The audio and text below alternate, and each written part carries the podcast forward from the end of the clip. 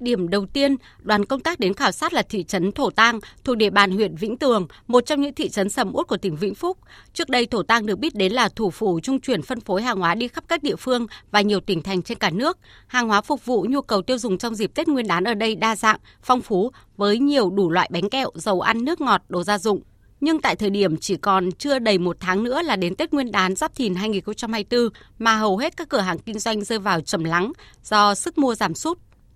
Theo các tiểu thương ở đây, so với mọi năm, dịp này nhu cầu tiêu dùng hàng hóa giảm từ 40 đến 50% nên hoạt động kinh doanh khá cầm chừng. Chị Vũ Thị Hoa và chị Nguyễn Thị Hiên, tiểu thương tại Thổ Tang thuộc huyện Vĩnh Tường, tỉnh Vĩnh Phúc, chia sẻ. Hàng thì chỉ, chỉ có tăng so với những năm trước một ít thì không dám nhập nhiều vì nhập nhiều năm nay không bán ra được. Đấy thì ví dụ như năm ngoái mình mua 10% nhập để chuẩn bị hàng Tết năm nay chỉ chuẩn bị 2 30% thôi. Gạo lếp năm nay khá là chậm. Mọi năm là gạo lếp tháng 11 nhưng năm này là chúng tôi bán rất nhiều.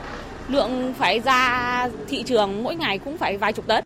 Mặc dù nhiều chủ cửa hàng kinh doanh bánh kẹo nước giải khát tại khu vực thị trấn Thổ Tang cho biết có đến 90% hàng hóa được sản xuất trong nước, tuy nhiên, ghi nhận của đoàn công tác cho thấy ở một số cửa hàng bày bán nhiều sản phẩm bánh mang nhãn hiệu giống nhãn hiệu bánh kẹo nổi tiếng như Chocopie được nhái thành Chocopen, bánh lu thành bánh Luca với hình ảnh và logo gần giống như hàng thật, dễ gây nhầm lẫn cho người tiêu dùng. Theo Ban chỉ đạo 389 tỉnh Vĩnh Phúc, năm 2023, lực lượng quản lý thị trường tỉnh đã kiểm tra 731 vụ, bằng gần 99% so với cùng kỳ năm trước, với tổng số tiền thu phạt là 2 tỷ 800 triệu đồng. Tuy số vụ kiểm tra phát hiện vi phạm có tăng so với thời gian trước đó, nhưng thời gian qua, trên địa bàn vẫn còn nhiều đối tượng lợi dụng thương mại điện tử để kinh doanh hàng giả, hàng nhập lậu, hàng kém chất lượng. Do vậy, Cục Quản lý Thị trường tỉnh Vĩnh Phúc, cơ quan thường trực Ban chỉ đạo 389 tỉnh Vĩnh Phúc đề xuất các lực lượng chức năng cần tăng cường công tác phối hợp, trao đổi thông tin, nắm chắc địa bàn, kiểm tra kiểm soát về nguồn gốc xuất xứ hàng hóa, ngăn chặn hàng giả, hàng nhái thương hiệu, hàng không đảm bảo an toàn tuần ra thị trường tiêu thụ.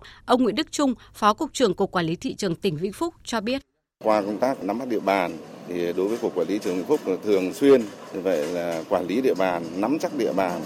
để tránh việc bày bán công khai hàng giả, hàng cấm, hàng nhập lậu, hàng không rõ nguồn gốc xứ và vệ sinh an toàn thực phẩm. Từ nay đến Tết Nguyên đán, dự báo tình hình buôn lậu, gian lận thương mại và hàng giả sẽ tăng cao, diễn biến phức tạp. Vì vậy, Ban chỉ đạo 389 quốc gia yêu cầu các lực lượng chức năng trong tỉnh cần bám sát tình hình thực tế, chú trọng kiểm tra, kiểm soát chặt chẽ các mặt hàng như thuốc lá điếu, gia súc, bánh kẹo, pháo nổ, đảm bảo cho người dân đón Tết an toàn.